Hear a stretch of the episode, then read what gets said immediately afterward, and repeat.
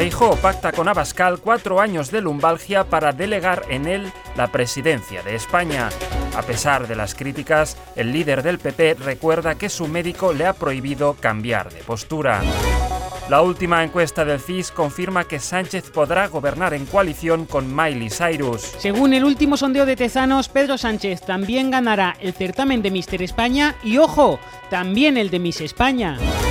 Una caída puntual de Google llena la sede del PP de Madrid de narcotraficantes y constructores corruptos. No sabemos quién está aquí porque no podemos consultarlo en Google y vamos a firmar los contratos que haya que firmar y luego ya veremos, porque es todo un misterio, han dicho desde el Partido Popular. Contrata a Desocupa para conseguir un hueco en la playa. El colectivo LGTB ya ha empezado a recoger tablas para construir el enorme armario en el que se esconderán durante los próximos cuatro años.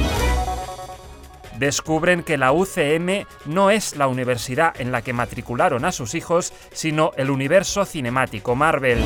Feijo aprovecha la recta final de la campaña para atraer el voto joven acudiendo al podcast El Narco y la Nazi.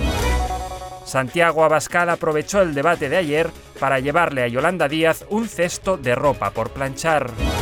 Antropólogos descubren a la última tribu de españoles que no hablan de política.